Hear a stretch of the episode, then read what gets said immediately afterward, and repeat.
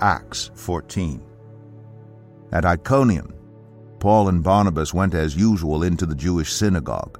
There they spoke so effectively that a great number of Jews and Greeks believed. But the Jews who refused to believe stirred up the other Gentiles and poisoned their minds against the brothers.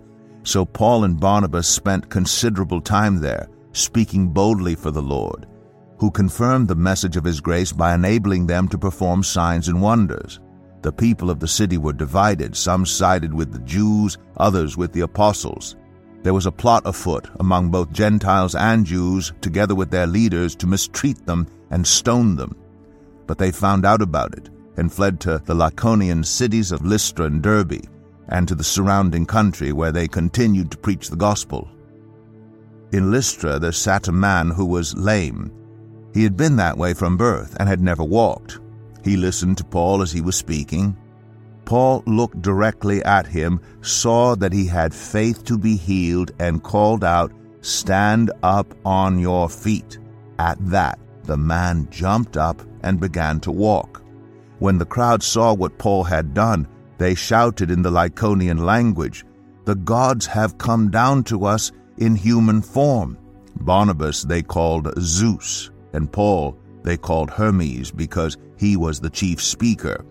The priest of Zeus, whose temple was just outside the city, brought bulls and wreaths to the city gates because he and the crowd wanted to offer sacrifices to them. But when the apostles Barnabas and Paul heard of this, they tore their clothes and rushed out into the crowd, shouting, Friends, why are you doing this?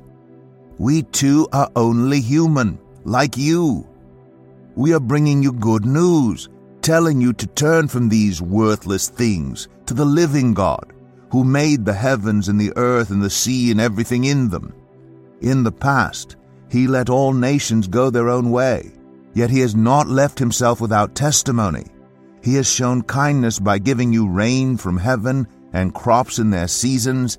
He provides you with plenty of food and fills your hearts with joy. Even with these words, they had difficulty keeping the crowd from sacrificing to them. Then some Jews came from Antioch and Iconium and won the crowd over. They stoned Paul and dragged him outside the city, thinking he was dead. But after the disciples had gathered around him, he got up and went back into the city. The next day he and Barnabas left for Derbe.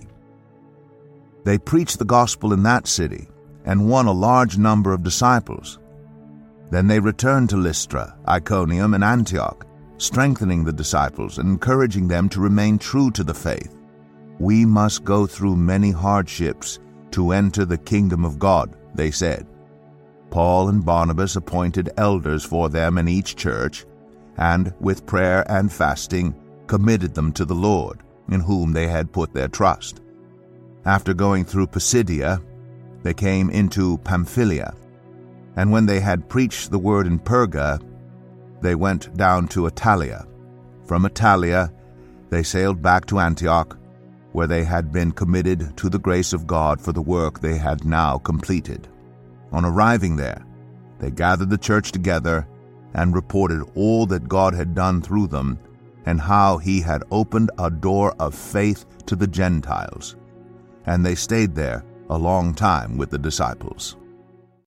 Today's devotional is written by Shino and Shania Gabo, read by Dave Ellis. Paul and Barnabas traveled to various cities in order to make new disciples and preach the gospel. As they were preaching, many believed, but some were heavily opposed and stirred up hatred. Through all hardships faced, they continued to spread the word of God. When we first became followers of Christ, we started evangelizing to our family and our community straight away. From this, a lot of them turned against us and wanted to stop us spreading the gospel. They began threatening us unless we stopped, and threatened our lives. They even encouraged others to kill us. This was very difficult to come to terms with. The amount of hatred which was stirred up due to us spreading the word of God. Despite all opposition, we've continued to preach the gospel, and through us, God has saved many people from our community. Praise God. When preaching the gospel, there are many ups and downs. Paul and Barnabas were thrown out of cities, and Paul was stoned, which shows how heavily persecuted they were wherever they went. They continued on, though, making many disciples, performing miracles, and even returning back where Paul was stoned, telling them that we must go through many hardships to enter the kingdom of God. Similarly, though, we must face hardship and opposition. We must focus on the gospel to be spread. It is also important to encourage the disciples by reporting all of the amazing work God has been doing, despite the difficulties faced.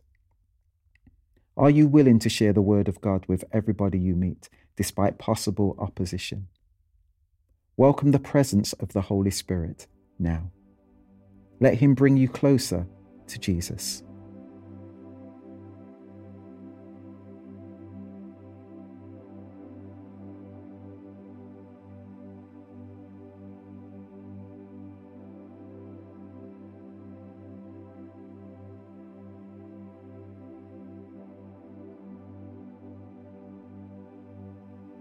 Reflect on verses 21 to 23.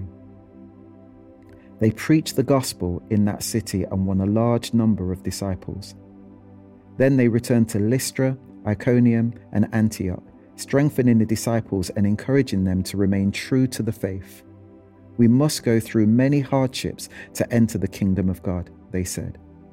Paul and Barnabas appointed elders for them in each church and, with prayer and fasting, committed them to the Lord, in whom they had put their trust.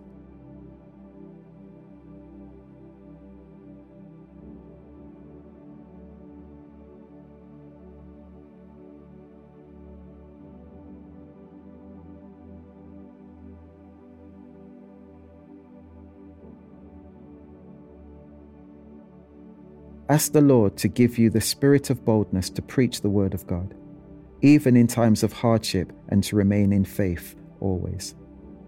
Ask the Lord to give you the habit of prayer and fasting to draw you closer to the Lord.